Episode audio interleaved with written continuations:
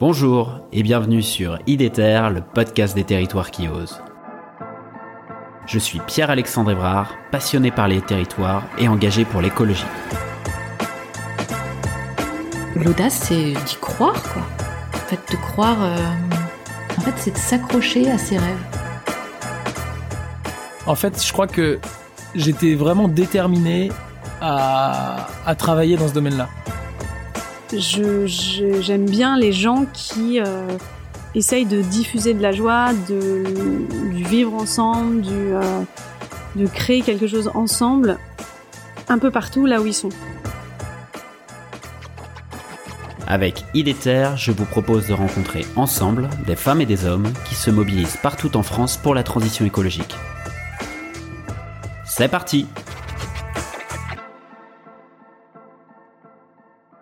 Alors justement, tu l'as dit, on va on va en venir à parler de la, coopérative carbone qui est euh, qui est un des outils pour, euh, pour notamment réduire euh, les émissions.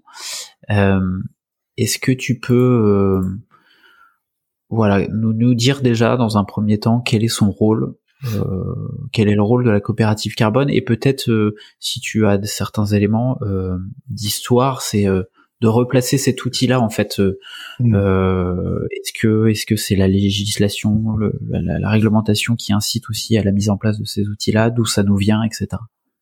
Ouais. Ben, la coopérative carbone, euh, bon d'abord c'est une société coopérative d'intérêt collectif. En fait, elle est née d'un constat que pour conduire cette stratégie-là, euh, zéro carbone, on va avoir besoin, le territoire va avoir besoin de se doter d'un outil pour activer euh, les leviers de cette neutralité carbone, à savoir donc sensibiliser les acteurs aux enjeux énergie-climat et notamment les entreprises, accompagner les organisations dans la mesure et la réduction de leurs gaz à effet de serre, et puis favoriser l'émergence de projets de réduction et de séquestration qui vont au-delà des pratiques réglementaires, et donc grâce à la finance carbone. Et pour ça, on s'est appuyé sur euh, le label bas carbone, qui est une possibilité assez récente en fait, qui doit dater de 4-5 ans maintenant, une possibilité euh, qu'offre euh, l'État finalement de mettre en œuvre une compensation carbone volontaire. Donc concrètement, comment ça marche? Euh, Ça veut dire qu'un projet de séquestration carbone, par exemple la plantation d'une forêt, peut, en s'appuyant sur des méthodes qui sont validées par l'État, estimer les émissions de gaz à effet de serre euh, qu'elle va capter durant sa durée de vie, donc durant la phase de croissance de ces arbres. Et ces tonnes de carbone, elles peuvent être donc officiellement labellisées par l'État et se voir attribuer un coût, un prix, et donc être vendues sur euh, un marché de la compensation euh, volontaire pour boucler le, plan de financement du projet. Donc voilà, c'est cette évolution réglementaire à l'échelle de l'État qui permet ça. Donc c'est vraiment bien à distinguer entre le marché euh, obligataire, on va dire, des crédits carbone. Là, on est vraiment sur un marché volontaire. Et la première grosse différence avec ce marché des quotas carbone, c'est donc ici on fait pas intervenir des personnes qui sont obligées. Donc en fait, tout le monde peut acheter des crédits. Tu vois, toi, moi, euh, des citoyens engagés, des entreprises euh, qui souhaiteraient donc contribuer à la réduction euh, de leurs émissions en dehors de leur chaîne de valeur. Mais pourquoi pas aussi une mairie qui viendrait donc encourager le verdissement de sa commune, euh, etc., etc. Euh, puis la seconde différence, et elle est majeure aussi, hein, c'est que la coopérative carbone, on a vraiment fait en sorte que ça devienne un outil du territoire. Et c'est pour ça qu'on a opté pour le pour le format d'une SIC. Et c'est pour ça qu'en fait, on retrouve dans la gouvernance sociétariale de cette coopérative carbone, bah, finalement un peu des 130 acteurs du territoire qu'on citait tout à l'heure. On a des grosses entreprises, on a Alstom, on a le Crédit Agricole, on a Léa Nature, on a des individus, on a des associations, on a l'université, et donc on a vraiment le reflet de notre territoire à l'intérieur même de cet outil finalement de finance carbone. Ok. Et en fait, le, le, le, donc le rôle, tu, tu, tu nous l'as dit. Euh, Est-ce que tu as des projets qui illustrent cela? Par exemple, si on prend euh, le cas d'une entreprise qui veut euh, euh, devenir neutre en carbone, par exemple. Elle peut très bien s'adresser euh, à la coopérative carbone. Ouais, alors on lui dira que c'est pas la bonne porte d'entrée en tout cas pour euh, s'engager dans un projet. Euh, nous, on, on- enfin, en tout cas, territorialement, puis la coopérative carbone, on, on évite un peu toutes ces allégations. Nous-mêmes, je pense si on avait à renommer le projet aujourd'hui, on l'appellerait différemment. Et, et, donc, on n'encourage pas forcément les entreprises euh, qui souhaiteraient être neutres en carbone à, à passer par la coopérative. L'idée, euh, et puis les référentiels, que ce soit de l'ADEME ou du net zéro, là, essaye un peu de cadrer les choses. Euh, Aujourd'hui, effectivement, l'allégation neutre en carbone, elle est uniquement valable à l'échelle d'une nation ou finalement euh, à l'échelle mondiale et à l'échelle d'un territoire même comme le nôtre ou d'une entreprise encore plus, ça a finalement peu de sens. En tout cas, pour répondre à ta question, au-delà du côté vraiment très euh, communication, oui, une entreprise peut effectivement euh, s'approcher de la coopérative carbone qui, dans un premier temps, va l'accompagner dans sa trajectoire de réduction d'émissions. Et ça, c'est fondamental. Euh, et ensuite, effectivement, donc une fois qu'elle aura réduit les émissions, euh, ses émissions directes entre guillemets, et ensuite une fois qu'elle aura réduit les émissions aussi potentiellement de ses partenaires, prestataires ou en tout cas sous-traitants tout au long de sa chaîne de valeur, eh ben on peut effectivement lui proposer de contribuer à l'achat donc de crédit carbone et donc de contribuer euh, à l'émergence d'un projet à impact localement. Et là, des exemples de projets, on en a quelques-uns. Alors, c'est essentiellement encore euh, de la plantation. On commence à se diriger petit à petit aussi vers des projets de transition agroécologique. Mais deux des projets les plus caractéristiques du territoire, euh, le premier, c'est dans le parc naturel du Marais Poitevin. Euh, alors, il faut s'imaginer le parc naturel du Marais Poitevin, c'est ce qu'on appelle la, Venise verte. Hein, c'est des canaux euh, avec effectivement dans lequel on peut circuler en barque. Et puis il y a plein de frênes, des frênes tétards qui qui accompagnent et qui ombragent tout ça. En fait, il s'avère que ces frênes, ils ont tous été victimes d'une même maladie et que euh, finalement une grande partie de l'identité paysagère du parc est carrément en train de, de, de disparaître. L'idée derrière, c'est que le parc, lui, il a envie de, de conserver cette, euh, cette, identité paysagère et donc de replanter. Sauf qu'en fait, replanter à l'échelle complète d'un parc, ça coûte une fortune. L'avantage, c'est qu'on est tout à fait en capacité de mesurer donc, les émissions carbone euh, que vont, enfin, euh, la, plutôt les émissions enfin, la quantité de CO2 que les arbres vont absorber durant leur durée de vie une fois qu'ils seront plantés.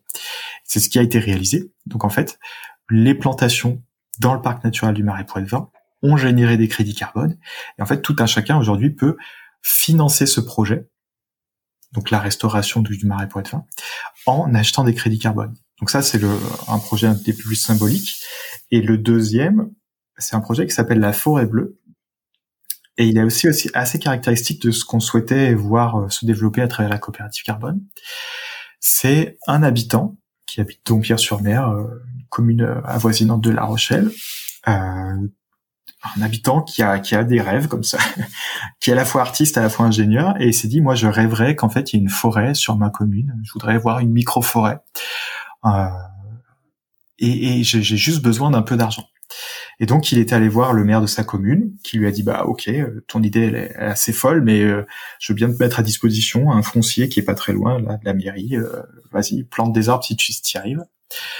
Et donc ce, cet habitant, il est allé voir la mairie, ensuite la coopérative carbone, et a dit bah moi maintenant j'ai besoin d'un peu d'argent pour boucler le plan de financement.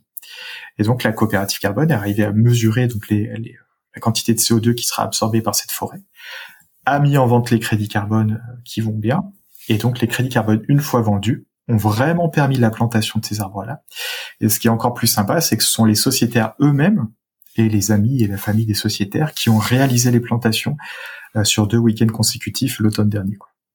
Du coup, ce que je ce que je comprends et ce que j'entends, c'est n'importe qui en fait peut être adhérent de la coopérative carbone ouais, enfin adhérent euh, sociétaire, voilà, pardon.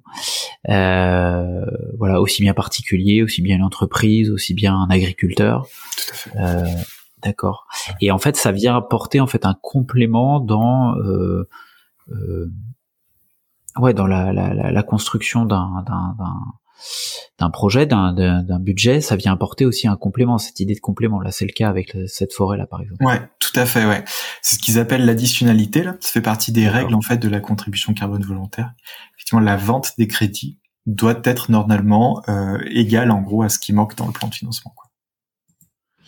Et est-ce que en quelques chiffres clés, tu peux, euh, par exemple, combien de sociétaires, combien de combien de budget, euh, combien de crédits carbone est-ce que, euh, est-ce que tu peux nous donner quelques chiffres là-dessus? Ouais, tout à fait. Euh, en termes de sociétariat, aujourd'hui, je crois qu'on est à environ 67, je crois, un petit peu moins de 70 sociétaires. Euh, il y a 29 projets qui ont été déposés sur sur la plateforme. Alors tous ne sont pas allés au bout, hein, mais en tout cas 29 ont été déposés. On est à environ presque 300 000 euros de contributions récoltées. Alors la coopérative, elle a quoi? Elle a deux ans d'existence maintenant, peut-être presque trois? Et ce sont déjà euh, un peu plus de 2000 tonnes de CO2 qui ont déjà été séquestrées par les projets. Eh ben écoute, je pense qu'on a fait le tour un peu sur ce sujet de la coopérative carbone, sauf si tu veux rajouter euh, rajouter d'autres éléments. Euh, euh, si, ah si, peut-être c'est, c'est une vraie structure. Enfin, c'est pour les gens qui c'est une vraie structure. Il y a une directrice, il y a des salariés. ouais, c'est, c'est une vraie structure. Il y a effectivement, ils sont aujourd'hui sept salariés. Euh, c'est un modèle aussi qui qui qui fait ses petits, hein, puisqu'on a eu la coopérative carbone euh, Paris Métropole du Grand Paris qui a été inaugurée il y a six mois environ. Et puis c'est vraiment nous un, un modèle qu'on a envie euh, de dupliquer, ou en tout cas d'aider les territoires qui souhaitent s'engager dans cette direction à dupliquer ce modèle-là. Parce qu'en fait, c'est aussi énormément d'investissements euh, portés par la coopérative carbone de La Rochelle pour la mise en place euh, en fait de, de, la plateforme numérique, des, des, des, certificats de crédit carbone, etc. Et l'idée, c'est qu'à terme, on souhaiterait vraiment qu'il y ait une forme de forme de fédération de crédit de, de coopérative carbone à l'échelle nationale et donc potentiellement chacune des régions puisse se doter de cet outil-là et que derrière il puisse y avoir une mise en commun euh, des outils qui euh, localement sont vraiment construits euh, dans cette idée-là, que à terme euh, ils puissent être partagés quoi. Voilà. Ouais parce que ouais parce que en plus euh, ce qu'on ce qu'on entend aussi derrière c'est que ça comment dire ça expérimente enfin ce sujet-là de la coopérative carbone ouvre aussi euh, d'autres champs des possibles et que que que c'est de l'expérimentation euh, également qui peuvent servir pour d'autres quoi. Mmh. D'ailleurs si certaines ou certains nous écoutent et qui sont intéressés sur le sujet, euh, ils peuvent euh, contacter euh, facilement la coopérative carbone. Oui, très facilement. Ouais, vous trouverez coopérative carbone La Rochelle sur internet très simplement. Et la directrice Anne Rostin qui peut être contactée pour, pour toute, information. Super. Vous voilà arrivé à la fin de l'épisode. J'espère que celui-ci vous a plu. Si c'est le cas, je vous encourage à le partager sur vos réseaux sociaux et à mettre 5 étoiles au podcast sur Spotify ou Apple Podcast. N'hésitez pas non plus à m'écrire ou à me proposer des sujets en m'interpellant directement sur les réseaux LinkedIn, Twitter ou Instagram. À bientôt!